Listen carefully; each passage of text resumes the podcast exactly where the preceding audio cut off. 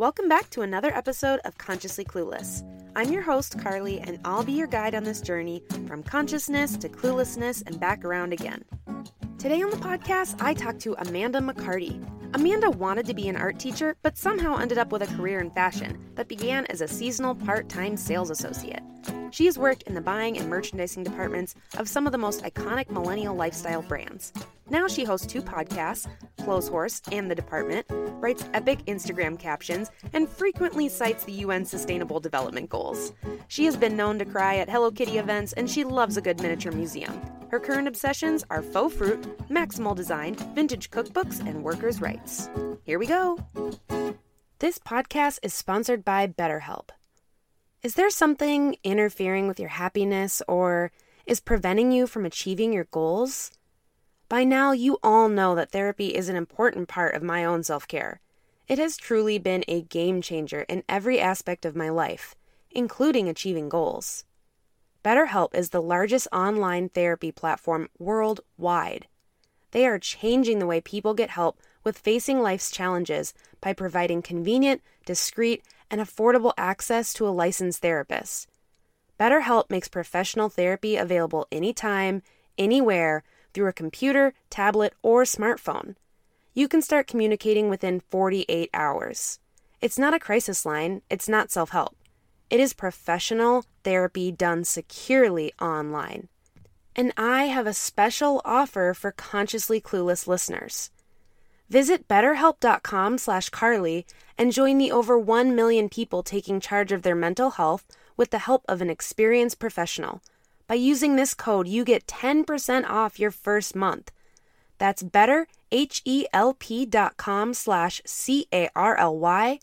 Take care of yourself today. Thanks again to BetterHelp for sponsoring this podcast. Well, thank you so much for joining me this morning. I'm really really excited. Um, I'm glad that we got to connect through the ASA collective. Yeah, I know. So cool. It's really nice to have a, a space like that. So I'm very thankful, thankful for them.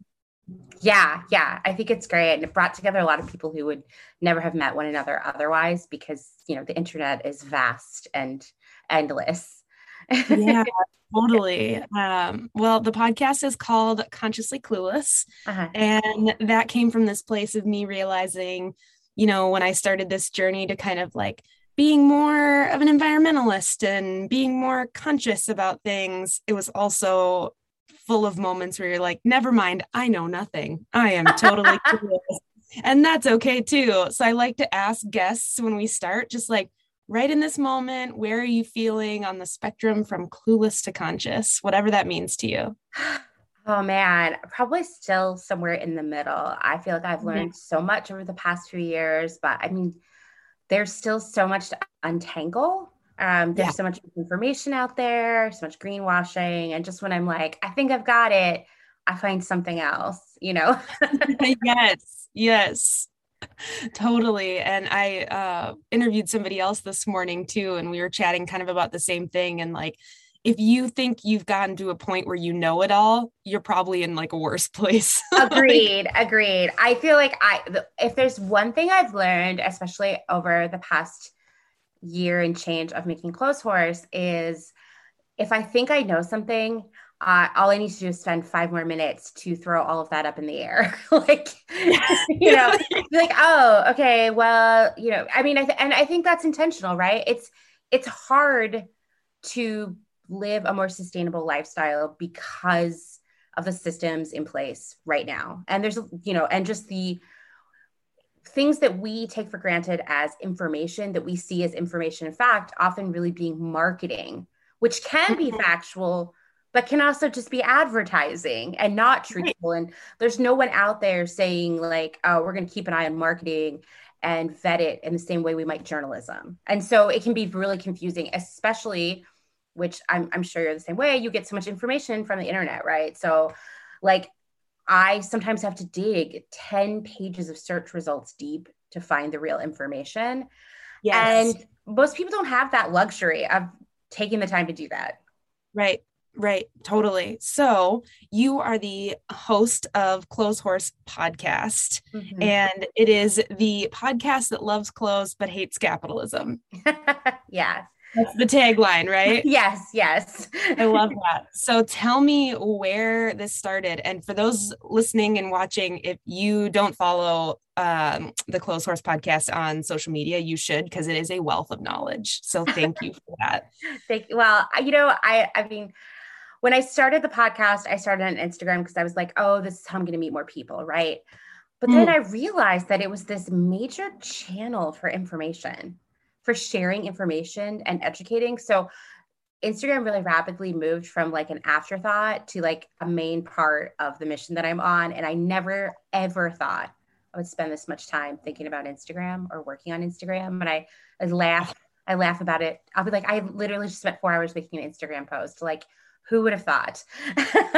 yes, totally been there. Totally been there. Yeah, yeah. It's a lot more work than it looks like. I think everybody who makes content knows that, but the rest of the world doesn't. so it's always a surprise yeah. to them. Uh, so, you know, I actually have worked a pretty lengthy career in fashion um, as a buyer, a product developer, a merchandiser for some of the most iconic millennial brands like chances are that someone who's listening to this conversation has bought something that I either bought for the, my employer or developed, so like created. And so oh. I've been in it for a long time, you know, and uh, over the years, I mean, I remember very early in my career having this moment where I thought, isn't it weird that we make all this stuff that isn't really that great and people are buying a ton of it and I'm part of it and I feel like there's something off about this because mm. my job requires me to create as much stuff as often as possible so we can get people to buy as much stuff as often as possible. And I've kind of stuff those feelings aside because I was like, you know what, I need a job, right? Like this, yeah, this, yeah. this is a job. And over the years, that that feeling would come back to me as I was laying in bed at night or just driving somewhere. And soon I could no longer stuff it away. And I just had to move it into a separate compartment in my brain that I could just look at and be with when I had the freedom, the time. But most of the time I had to ignore that, like shut that door and focus on the mission at hand. And with like, you know, living life on top of that. Yeah, yeah, yeah. And it was just picking up more and more momentum with years. I mean, we saw the fast fashionification of the entire industry just change what we were making, how we were making it, how we were selling it, how much of it we were selling. And that room, that compartment that I created in my mind was just getting bigger and bigger. And then the pandemic hit, right? And I lost my job instantly, as did a lot of people who work in fashion. And mm-hmm. it was like suddenly I could just open that door up and really go sit in that room and figure it out because I was seeing a lot of stuff happening in the industry related to COVID that was really not as much as I would like it, pulling back the curtain on what was going wrong, what was mm. wrong with what had been building for years. And I originally started Clotheshorse because I realized a lot of people didn't understand anything about how our clothes are made, who makes them, what they're made from, the processes behind the scenes to get them mm-hmm. there, the strategy, the marketing. And I didn't think that like it was going to be political. I didn't think of it as a sustainability podcast or anything like that. I didn't think it was anti-capitalist. Um, but I had been like in the early days of the pandemic when I, I mean, all of us were like, oh, we're running out of stuff on Netflix. We're sad. We're at home. I was got really into Reddit and there was a lot of weird stuff going on at that time with like influencers and product collabs and copying. And I was always answering people's questions. And I realized no one knows any of this stuff. I wonder if people would listen to a podcast about it. So I started making episodes and I realized immediately that you cannot talk about fashion, you cannot talk about shopping or clothing or any of the other things we buy without being political, without caring about workers' rights, human rights, the planet. Yeah. And so I was like, I guess I just it, that just is what it is. It's like it's a fashion podcast, but it's not a fashion podcast in that we talk about the latest trends and what you should buy. And we, I don't, you know, talk about famous designers or where you should shop. It's really about understanding our place as consumers and the just all the machinations involved in making stuff that we buy. Okay, that like spiel gave me like I have like 10 billion follow-up questions. okay. to, to all of that. Let me try and sort through them in my brain. But first of all, when I started following you and when I, you know, I was like going through kind of the different things you're doing and your Instagram and then the um the close host close horse world and that and all of that i'm like thinking you've been established for like years and years like, I'm, looking at this content and i'm like this has been our life for a while and obviously fashion has been your life for a while but i had uh, truly no idea that this was a response to losing your job at the beginning of the pandemic yeah, I mean, I'm I we were saying for a long time that I was the hardest working unemployed person because I created a job for myself, and then on top of that, I was engaging a lot of activism around unemployed uh, unemployment rights and policy changes. So mm-hmm. I was mm-hmm. just like working all the time, not really for any money, but just like being on a mission. Um, I work now for money in addition to my work source, but uh, you know, yeah, it's like the early days of the pandemic, the first few months, I mean, I my mental health was so bad, and I know I'm not alone there. And honestly, working on Clotheshorse helped me get through that. Like people that I met made me feel less alone in a time where I felt really, really alone and isolated, and like what was going to happen to me in the future. It seemed as if my career was over.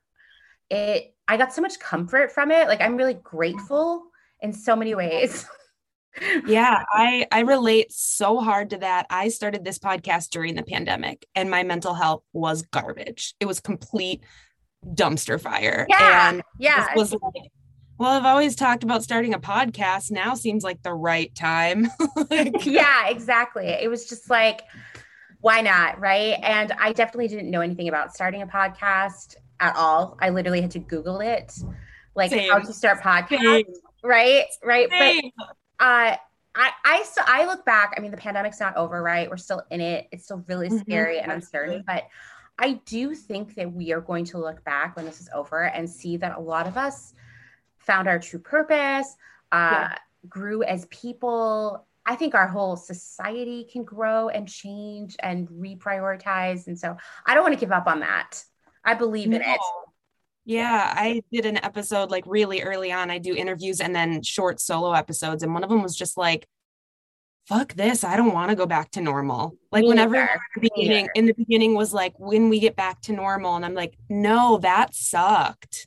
That like, you know, like I think we all kind of like had this collective realization of like, no, no, I don't want that anymore. Yeah, yeah, yeah. Uh, a few months into that, I was really I, I felt like the people I knew in real life and was meeting on the internet fell into one of two categories. There were the back to normals, and then there were the rest of us who was like, no, no more of that. Down and, with the systems. yeah, exactly. Like if if if the pandemic couldn't prove to you how broken so many things are, I don't know yeah. what will. But I would just see people like, I miss having date nights. I can't wait to have a date night or go out to brunch and my friend and I came up with uh, a little thing called the Anti Brunch Society, which is basically like we're against going back to normal and political apathy and environmental apathy and just general apathy about growth and just like staying yes. the same. We're against that. We're not anti breakfast foods. We're not even anti eating your breakfast in the middle of the day. Cause I get messages all the time who are like, what?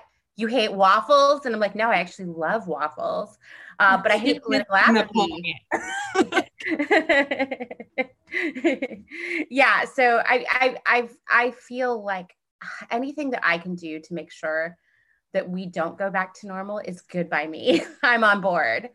Yeah, absolutely. So you said that in the beginning or early on in your career in fashion, you kind of had this like looming, like, this is somewhat problematic but I'm not really sure, or like I don't really want to dive into it. Do you think that's common in the fashion industry? Do you think a lot of people have that kind of like underlying consciousness where they're like, is this good? I, I think so. I mean, this is obviously not something that it's going to be good for you to talk about at work. I remember right. a couple years into my career, another person turning to me who was really smart and saying, do you ever think about how everything we spend all this time working on is just going to go to a landfill and feel sad about it? And I was like, yes, but we can't talk about that here. Like, I mean, oh, wow. You know, like that conversations about that kind of stuff do not happen in the industry. Anytime even someone's like, we're going to talk about sustainability, it's always a lot of greenwashiness or like use less paper at the printer, you know, but like, like it's never like let's really talk about the impact of what we're doing and make it better because these systems that all these brands use these supply chains the way of thinking the strategy have been in place for so long and it would be i mean it would be a lot i can't even imagine the process to dismantle it. When a huge company that's been around for 10 20 30 40 years tries to sell you a sustainability initiative for their clothing you can almost guarantee that it is just a bunch of marketing fluff and isn't really anything impactful because it's kind of impossible for them to get there just like that. Yeah totally. So you started doing this podcast and kind of like flipping the world as you knew it in fashion on its head. And talking about all of these things. Did you get any pushback or like negativity from people you used to work with or for? Or like what was that like being in fashion and then being like fuck fashion. Fuck fast fashion. It's interesting. I mean like listen there are plenty of people who i've worked with over the years who do not care about this stuff and right. think I'm just like a rabble rouser and a jerk, but we probably weren't friends to begin with. But all of the people that I've met over the years through my career who were super smart and funny and talented and passionate, all of them were so excited. A lot of them have been guests on the show, super oh, wow. supportive, just being like, thank you for saying the things I've been thinking for a really long time. Yeah. And that feels good. I mean, they some of them will send me things like, hey, you should probably debunk vegan leathernecks or things like things that all of us had been upset about or laughing about in a mean, dark, cynical way for years. Like, why yeah, are we yeah. doing this? You know, and I think it's it, you know, one of the questions I receive from people sometimes is like, why don't you just quit? Why don't you just quit the fashion industry? And I'm like, dude, because I come from a lower class background. I do not have a financial safety net. I was a single parent until a few years ago, and I definitely could not afford to network. And that's where my mm-hmm. experience is. If mm-hmm. I could turn back time and go back and take a different path, yeah, I probably would. But unfortunately, mm-hmm. that's where I am and I'm I'm an expert in it. So yeah. that's what I'm going to keep doing in one way or another. Yeah, it gives you this really unique position to talk about these things from a standpoint that we don't often get. Yeah, no one talks about it. Um, I think that's primarily because we all sign a lot of NDAs and other agreements. Yeah. And that's one of the reasons you don't hear a lot of this truth coming out. You know, before I started the podcast, I, I was like, well, you know, every every idea has already been thought by somebody. So this I, this podcast probably already exists. And I was mm-hmm. searching all over the internet and I was like, wow, no, every fashion podcast that I encounter is about designers or the art of fashion or trends.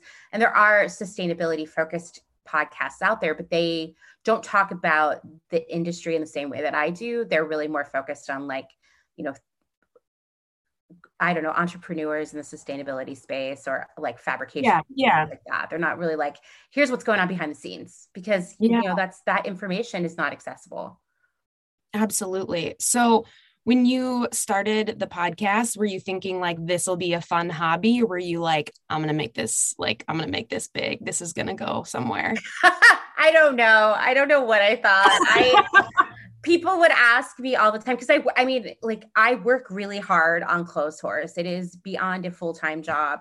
Um, and people ask me like, oh, is that because you want to like get a book deal or be famous or you know, whatever? and I'm like, well, you know, in the beginning, it just was like it was gratifying, I think, to get the yeah. information out there and also gave me a sense of purpose in a time where like we've talked about I was definitely losing my mind in so many ways.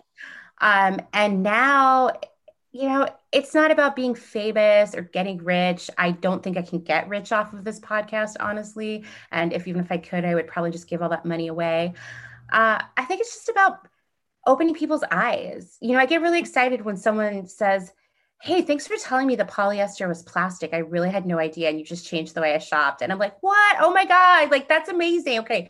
Go tell five of your friends. Thanks in advance, you know? yeah, that's yeah, that's so true. It's just like when you hear the feedback from something you talked about making an impact, you're like, that's the why.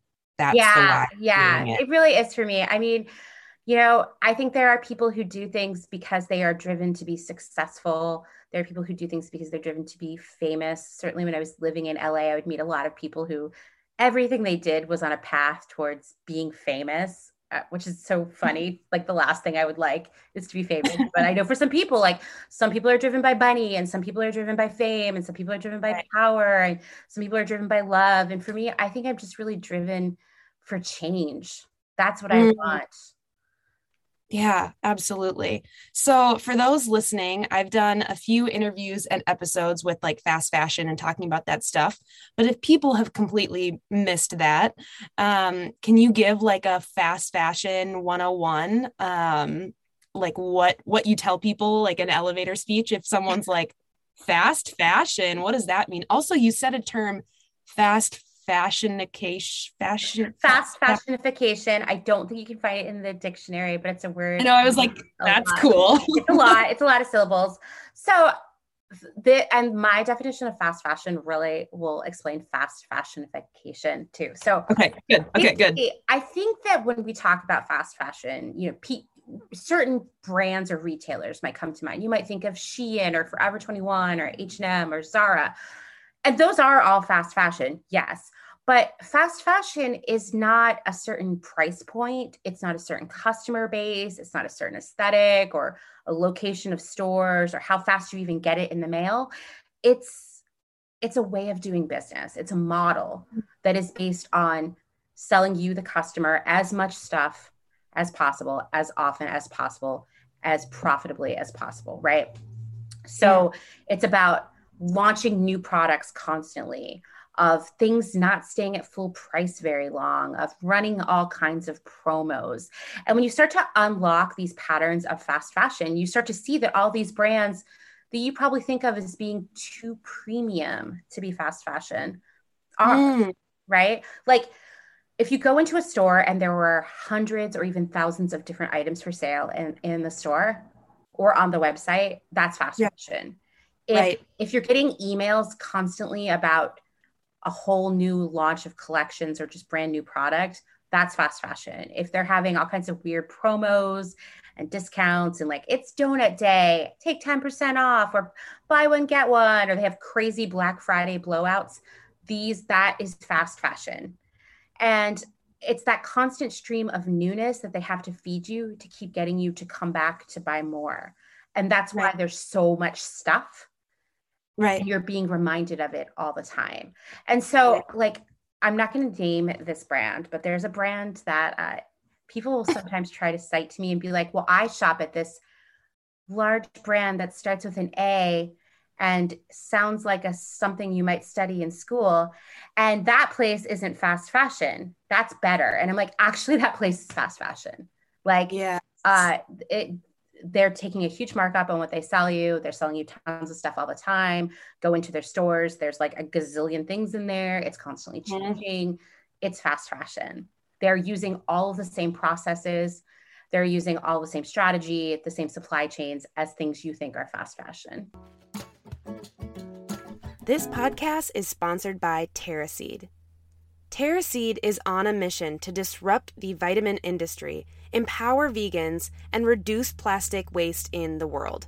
They put everything plant based people struggle to get in an all inclusive, vegan, compostable package multivitamin that replenishes them and our planet every single day. Seriously, y'all, win, win, win. Even if you're not vegan, this vitamin will help you get those key nutrients that you need. I am so excited to share a discount code for your first purchase.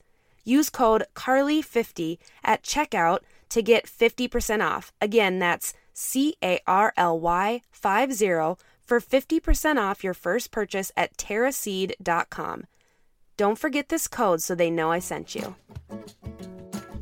This podcast is supported by She Thinks. Thinx are washable, reusable period underwear. They look and feel just like normal underwear, but better. Every pair of Thinx is made with their signature innovative technology, for the ultimate period protection. Their breathable products are safely made with cotton, nylon, and elastin for a little stretch. I am seriously obsessed with my Thinx underwear. They have changed my periods. Try them yourself or get someone the best gift ever with a sweet little discount code. Go to shethinx.com slash Carly for $10 off your order today. Again, that's shethinx.com forward slash C A R L Y for $10 off your order. Try Thinx today.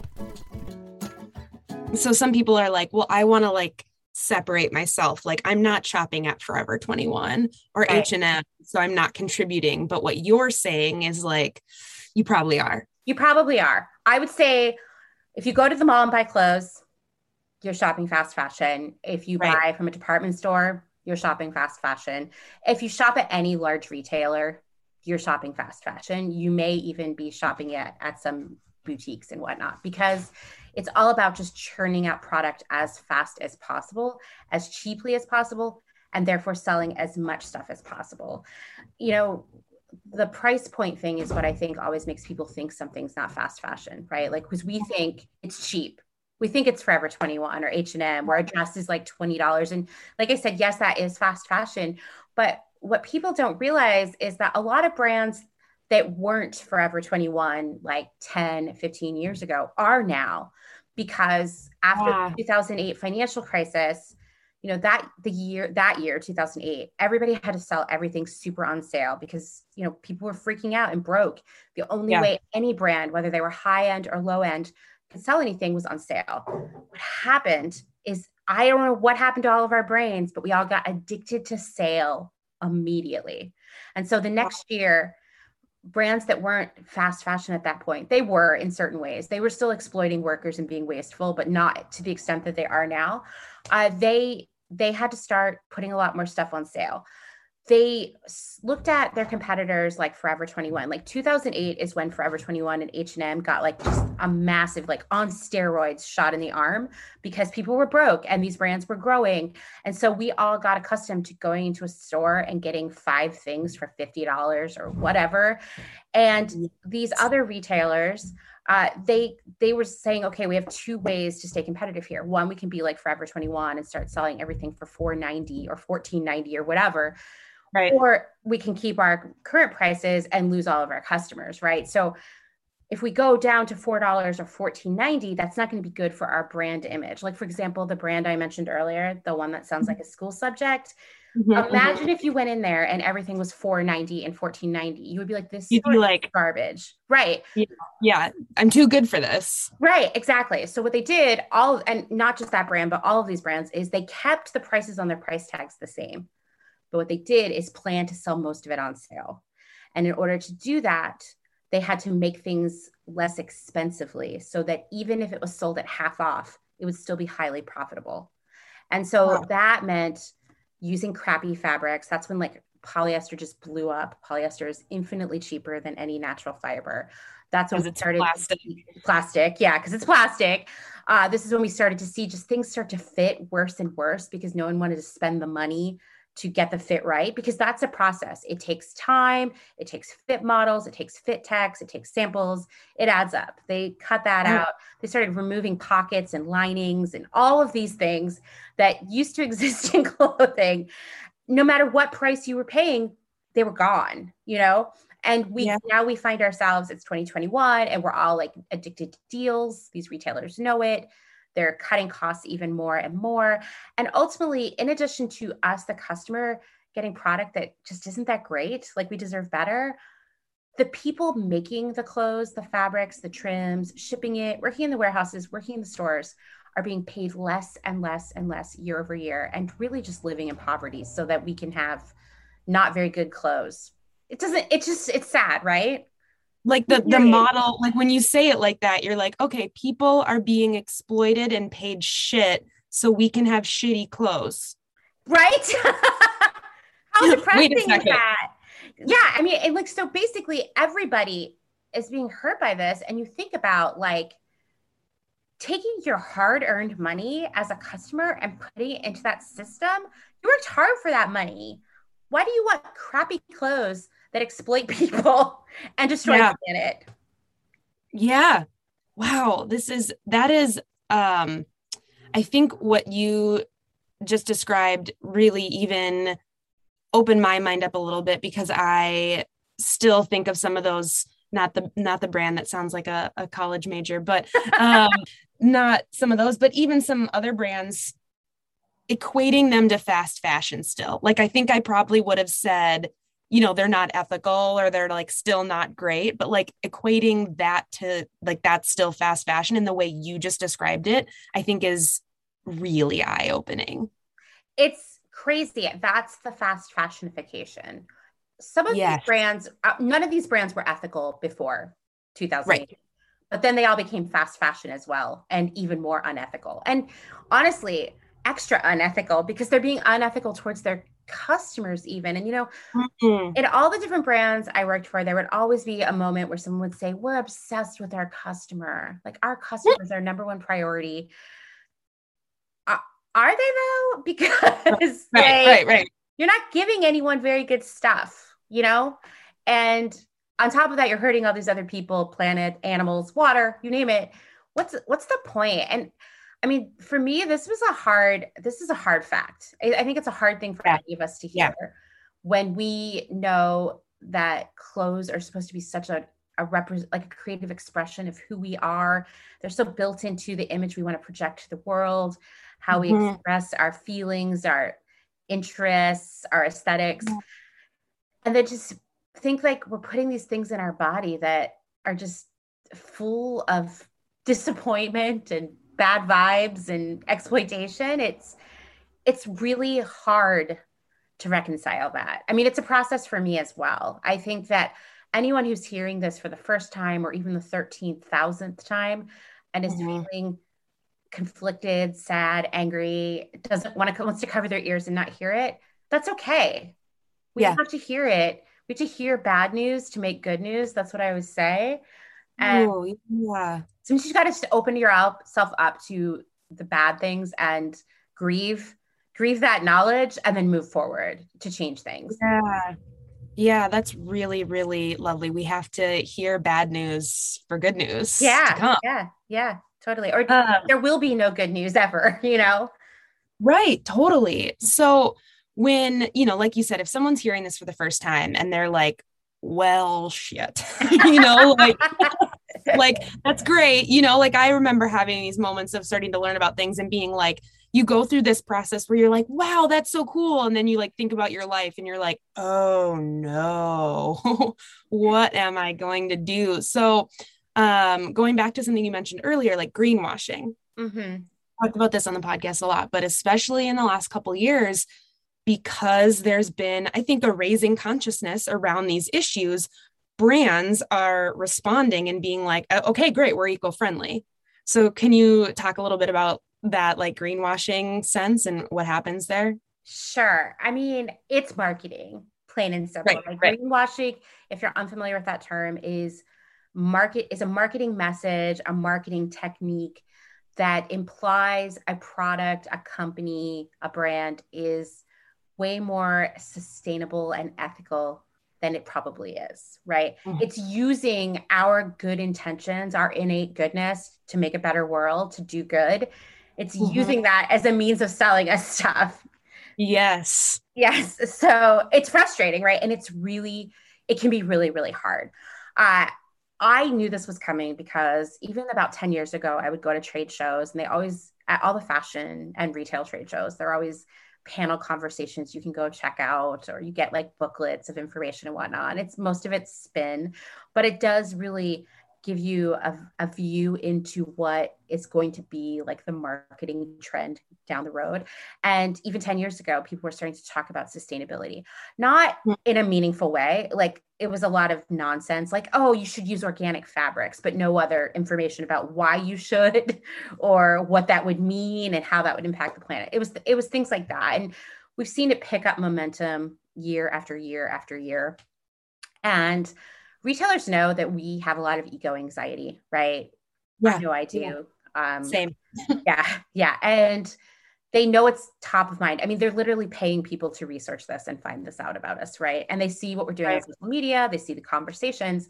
And so they're like, okay, we're going to lean into that because I do think, and we're still in the early stages of this, but it's picking up momentum every day that more and more people are kind of wising up yeah. What we just talked about like the bad product built on exploitation. It ends up in landfills or overseas where it becomes someone else's problem. They, we're starting they're starting to see that we're starting to learn that and i hope it picks up even more momentum. And so this is their attempt to sell us to continue that fast fashion model of selling us as much stuff as possible as often as possible okay now we'll just tell you it's fine for you to buy all that stuff as often as possible because it's like green or eco-friendly and it can get really confusing. The great yeah. news, I would say, is that it turns out that most of the companies who are working on this and using this as their story are like not super smart or creative so they're all kind of using the same the same tricks over and over again so when you start to spot them you're like oh my god greenwashing greenwashing greenwashing greenwashing every once in a while i get tripped up on one and i have to do a deeper search so they're going to wise up but it's like yeah you know, one way you used a word that gets used all the time in greenwashing, eco-friendly, right? Mm-hmm. What does that even mean? And that's mm-hmm. the thing. Like, if you see a lot of words that don't really have a measurable meaning, but yeah. appeal to your eco anxiety, uh, that's greenwashing. So it's like right. green, eco-friendly, um, even sustainable, plant-based. plant-based. Oh my god, yeah, seriously. Sometimes I I'm vegan and I pick up things that are plant-based, and I'm like, there's milk in this. I still can't eat it. yeah, don't even get me started oh. on food labeling because it's like such a mess. or if you'll like buy a bag of rice and it says gluten free, and I'm sort of like, yeah, yeah, obviously. Rice. Yeah, yeah. Thanks, rice. thanks for that, guys. Like people would always be like, "Did you know that Rice Chex are gluten free?" And I'd be like, "Yeah, it's made of rice." Because it's rice. I don't like, need to see the packaging anyway.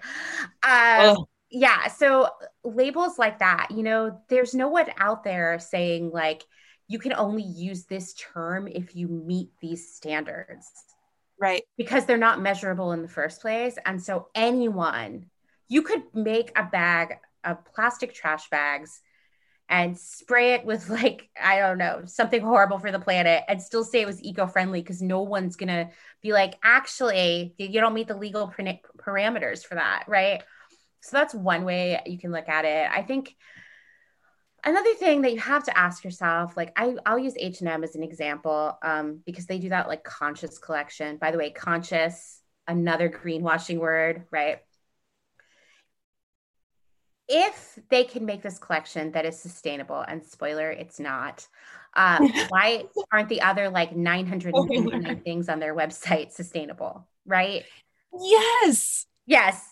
And the thing that none of these brands talk about, whether they're talking about recycled plastic or recycled packaging or whatever nonsense they're throwing at us to confuse us, they never talk about the people who make their stuff. They're yeah, that's a huge one for me if I'm like, okay, I'm starting to trust this brand. Yeah. Yeah. They never talk about like living wages, good work conditions. Mm-hmm. And that's because they're not there. They and I think if you look at someone like H&M or any of any of the big retailers, for one of them to come forward and say, "Hey, listen, uh, we're going to do better. Here's our plan. We're going to pay people this. We're going to max. We're going to put a ceiling on the number of hours they can work in a day, a week, a month." All of these other things. Uh, well, no one's going to do that because then it basically says to the rest of us, oh, so for the last 10, 20, 30, 40 years, you haven't been doing that. And that's a bad yeah. look. And it's, it's really unfortunate. It's sort of like they're trapped in a world they created and they can't get out of it, you know, like what a nightmare. If H&M not a place I shop really. I mean, for like a million reasons, but mostly because yeah. I think that they're pretty evil. Uh, came forward and said, "Hey guys, listen. One, we've totally been greenwashing you all this time. Yeah. Um, yeah. And two, we're gonna do better for our workers, and here's the plan." I would be like, "I guess I shop at H and M now." Yeah. Like that would be a bold, brave move, but no, no one's going to do that. And that means that the product isn't sustainable in the first place because I said sustainable is not measurable and it really it is and it isn't.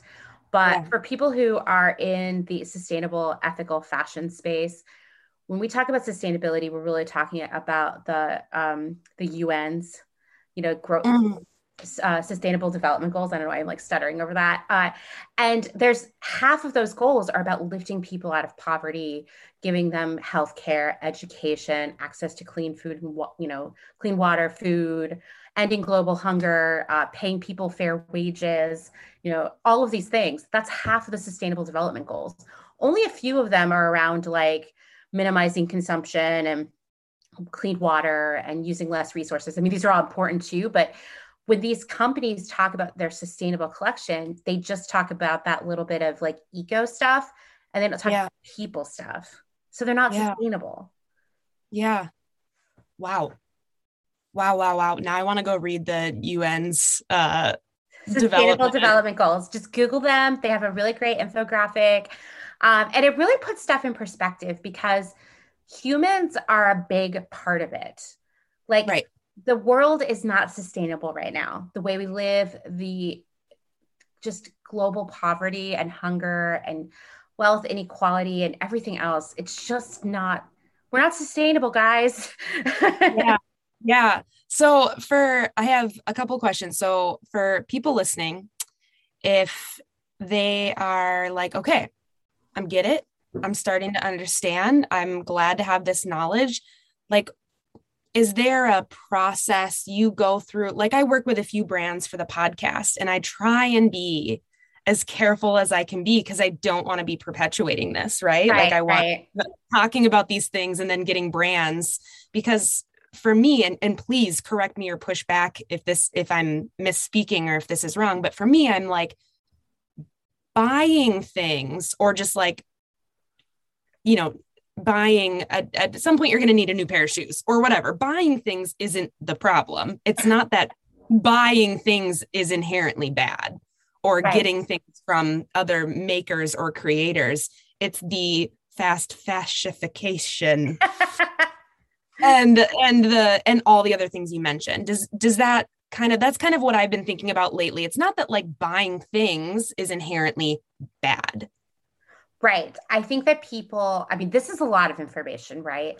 I think back to a few years ago when there were a startlingly high number of exposes. I think it started with NPR coming out about the myth of plastic recycling.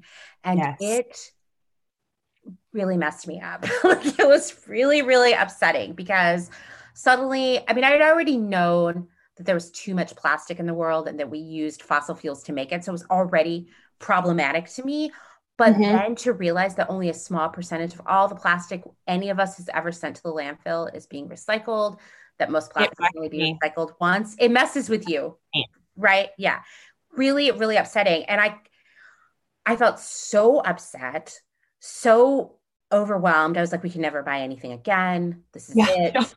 right? Like just shut down, overwhelmed by it. And I think that's normal human behavior. And then it was like, okay, right one, we're never going to not be able to buy or need things. This is who we right. are. We're not we're not living off the land unfortunately right now.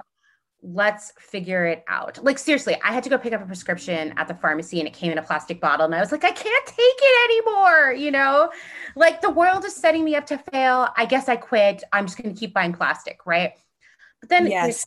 I started to realize there are things I can do. There are ways I can change my habits. It's going to take time. I'm going to switch to glass. I'm going to, you know, use the bulk bins at the grocery store. I'm going to opt for brands that use less packaging. I'm going to ask brands that I like to use less plastic packaging. Like, you know, there are all kinds of things I could do there. And over time, I felt no longer sad, frightened, overwhelmed. I felt empowered and excited mm. and optimistic. And I think that's just kind of where we have to get with clothing too. So it doesn't yeah. mean that we all need to become nudists.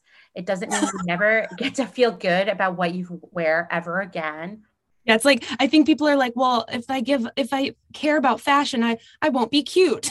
right. Exactly. Exactly. And that's just not true. I mean, I think it's just about changing up our approach to what we buy and when we buy it, how often we buy it, how much yeah. we buy it. So, you know, one, I tell everybody I'm a big fan of shopping secondhand first for anything. Yes. Uh, we live in like a golden era of shopping secondhand, right? Like we're lucky, right? The, apps, the store, like the like Poshmark. I I spend too much time on Poshmark. I don't even buy that much, but it's just exciting. it is. It is, and you know, like you can find stuff on there that is has like is practically brand new and still in stores, and someone bought it regretfully. So just go look for things there. Um, Sometimes that means you're not going to get it immediately, but that's okay. And I think the next step is kind of changing our behavior because as fashion and the industry got fashion fast fashionified, so did I, so did we. I think yeah. that one thing I always would joke that I felt like fast fa- the whole fast fashion industry should send Instagram a uh, an edible arrangement every day for the rest of time because I feel like they could not have taken off the way they did without Instagram. Like I saw, I see Instagram as a big turning point in our own consumer habits. Like just suddenly you can't wear the same outfit twice in a photo. Yes. What the heck?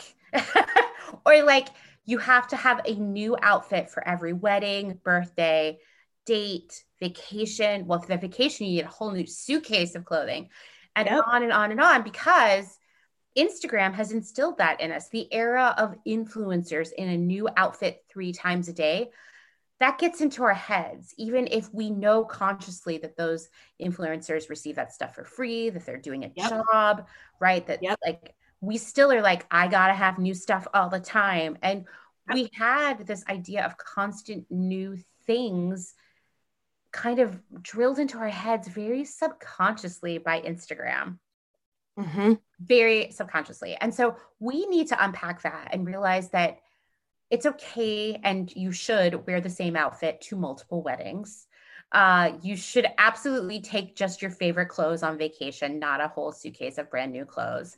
Yeah. That you don't need a new outfit for everything you do. And that actually it's way cooler to have a signature look that you wear a lot, a signature style, yeah. to not buy into every trend you see on the internet if it's not right for you and to be a proud outfit repeater. Like we need to change how social media has changed our approach to what we wear. Um, yeah. So I think that's uh, that's another part of it. You can certainly be very stylish wearing the same thing over and over again and look cute, right? And lastly, I mean, when you do have to buy new stuff, that's okay. You don't need to like beat yourself up about it. Like Mm-hmm. Why, you know, first off, do your due diligence. If you can afford to buy something brand new from a brand that's truly ethical and sustainable, please do it. And if you can't yeah. afford that, that's okay too. Buy what you need, you know, buy smart, buy exactly what's right for you and make it last for as long as possible by caring for right. it, mending it, etc. Like there are all these small ways that we can have a more ethical wardrobe. Yeah. So, how do you? I know this is probably like a big question, but maybe in just a, a, 101 level again. So if I'm looking at a brand online and I'm like, wow, they they use um, they make leggings out of recycled plastic. They pay their workers. They um, you know they they do the things like they check the boxes um, or whatever it is. How do you kind of like vet um, businesses or companies or brands where you're like, okay, yeah, I think I think they're kind of nailing it. Like, how do you go through that process? Like, what is what does that look like for you? So, fortunately, there are a lot of tools online already for find, kind of finding the truth about brands. I highly recommend Good on You and Remake, who literally okay. rate every brand out there and will tell you, like, here's where they're delivering, here's where they're not. Um, one company that I mean, I I knew this wasn't a sustainable, ethical brand, but if you went to their website and looked at all their social and environmental responsibility stuff, you would think was is Gap. They have like the most epic sustainability messaging on their website where I was like, wait, is Gap sustainable? No, couldn't yeah. be, right? I know, I know. And then of course I go to Good on You and they're like, no, no, no. They just like say a lot of stuff. And so those are really helpful too. But here, here's the deal no one is doing this perfectly right now. No one. And yeah. we have to accept that. and really focus on progress, not perfection. So I look for brands who are really tackling the issues that matter most to me. Maybe your your big thing is animals and making sure that things are not using animal products. Um, maybe your big thing is workers' rights. Maybe your big thing is organic cotton. Whatever it is, you know, make sure that that brand's delivering that. Being mindful of them making progress forward at the same time, and also not being afraid to ask questions or demand accountability from these brands. Yeah. I just want to remind you that you are the customer. and if you want, if they want your money, they should be earning it. And it's mm. you're not a troll if you ask questions about this kind of stuff. This was a hard one for me because I am very much like, I don't want anybody to think I'm being a troll. I don't want to be a bother, yeah. you know, yeah. but we got to get over that because so many of us, especially women, we're trained to just be like agreeable and nice and kind of compartmentalize our feelings about things. We yep. need to get out there and ask questions and not be embarrassed about it. Hell yeah. Oh my gosh. Yes. I'm feeling like, yeah, yeah. yes, Amanda. Yes. I love that so much. You have just like dropped so many truth bombs, but it's all I really appreciate one of the things I appreciate about listening to you and following you is it just feels digestible. It doesn't overwhelm me. You do it in a way that makes me feel like I am empowered and not a shitty person. Because there are those accounts that you follow and then you're like, oh, I'm a monster. Oh, I hate and, that. Shame yeah. is never the way forward. Guilt is not the way forward. I mean, going back to the truth about plastic, right? right. I read digested all this information with there was no action items there was no advice there was no like it's going to be okay here's a path forward. And it made me want to shut down and like just only buy plastic from now on you know? I, like we we can't we can't live that way. Um, right. I I belong to the Nextdoor for my old neighborhood, which is really weird because I haven't lived there for like a year and a half. But uh, I, I got a push notification about someone's box of Keurig pods being stolen from their porch. And I was like, man, I really want to go over there and be like, you shouldn't use Keurig. They're bad for the planet. But don't worry, because someone beat me to it. And I was looking, they were like, hey, you shouldn't use Keurig anyway. They're actually not recyclable. And the person who invented them is regretful and all this other stuff. He's like, shit, bummer. And yeah. He's like, what have I done? And then another person replied and said, who cares? We'll never have as much impact as Amazon. Enjoy your Keurigs. And I just am like, no, we can't, we can't do that either. There is this like sweet spot between total despair and giving up and being overwhelmed about what to do next and and demanding perfection of ourselves and others. We need that middle ground where it's like we're constantly moving forward. We're constantly trying new things. We don't feel ashamed or guilty and we don't let other people feel that way either. A lot of the people who i see on the on social media making people feel like shit for buying fast fashion are usually being pretty blind to the privilege involved in leading a truly sustainable life, right? Preach. Yes. Thank you. Yes. If I, I, I, yeah, uh, yeah, yep, that's a whole nother thing. But if I see one more specifically on Instagram, if I see one more white person talking and shaming people to be perfectly sustainable, I'm going to lose my mind. I know, I just, me too. It's always people who have money. Yes, I'm like you're so out of touch with reality. I don't, I, I don't even know if I can get you back down here. Like, holy cow! I mean, and I still see a lot of that. Even people coming into the Clotheshorse comment section where it's like, "Well, I only make my own clothes, and any of you who aren't aren't trying." And I'm like, uh, how about people who have children, who have multiple jobs, who have you know health issues who don't have money who don't have a space to make their own clothes who don't know how who i mean yeah. i could go on and on and on right the same thing like listen it's hard to find sustainable ethical clothing if you're larger sized if you're short if you're tall if you don't have money uh, those same things can make it difficult to thrift throw in also you have like two kids you work two jobs you don't have a car whatever it is hard those yep. of us who have the privilege of being able to be as sustainable as possible should do it. But we also yep. need to realize that not everybody has those options. And we need to think about how we can overturn the system to make it accessible to everyone because it's not right now. right changing changing at a systematic level instead of shaming individuals that aren't doing as much as as we right. are or can and i um i was visiting i'm in minnesota and i was visiting my dad who lives in florida we went out to a restaurant and they had great vegan options i ordered a vegan salad something and they accidentally put chicken in it and it was a total accident they like switched mine up i think with like on other tables or something and um, I told the waiter, and he was super nice. And I was just like, hey, like, I just don't eat this. Like, is there any way? You know, I was trying to be like, I it's it's good, but like it, it's kind of freaking me out. And he was like, "Oh my gosh, I totally understand. My friend is vegan. Like that's not okay." Blah blah. blah. So I made this post on social media about how like it ended up being a really cool conversation with this random waiter in Florida, and that mistakes happen, and that's part of it. And somebody commented and was like, well, that's why I only eat at vegan restaurants. Like that's what that's what you get. And I was like, first of all, I'm in normally where I live. I'm in northern Minnesota. If I was going to only eat at vegan restaurants, I'd have to drive two and a half hours away. yeah, um, exactly. like, I was like, second of all, like, where did you come from? Get out of here.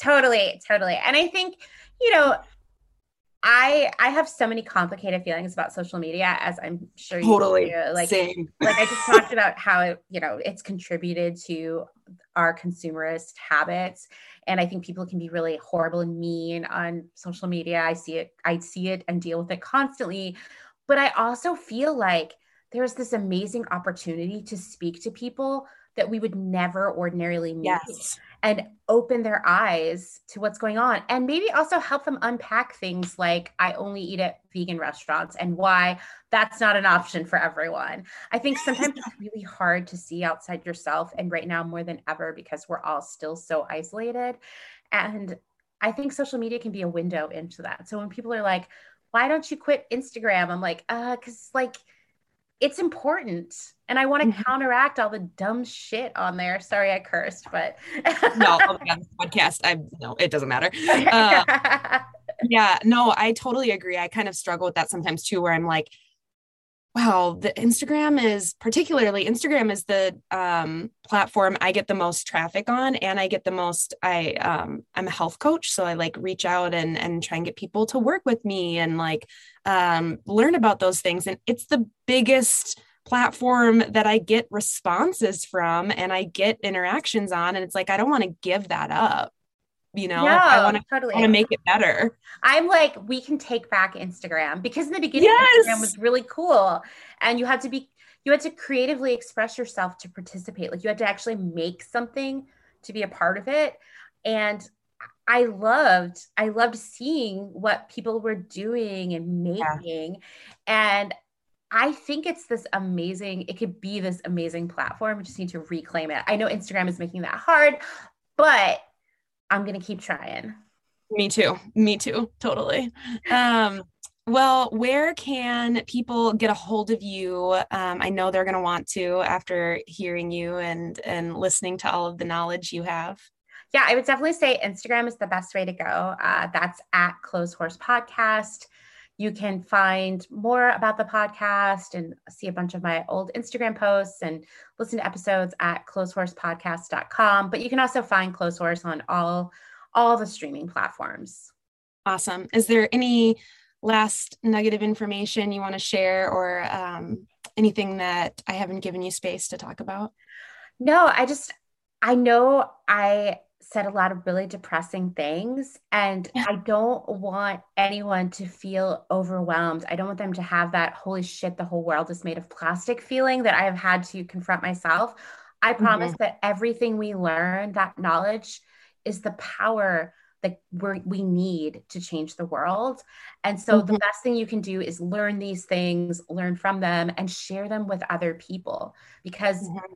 We can we can make change together. One person can never change the world alone but when a whole bunch of us are working together to make change we're gonna we're it's gonna happen yeah i totally totally agree i love that Thanks for listening to another episode of Consciously Clueless. If you enjoyed that episode, hit subscribe wherever you're listening. If it's on Apple Podcasts, Go ahead, leave a review, and you could be read on air as a review of the week. If you haven't yet, head over to patreon.com slash consciouslycarly and check out all the amazing content over there. There is a growing community of people accessing yoga videos, bonus podcast content, meditations. Basically, it's like a light version of working with me as a coach. Speaking of, if you want to be more sustainable, healthier, happier, let's work together. You can go to my website, consciouslycarly.com, or email me at consciouslycarly at gmail. Until next time. Thank you.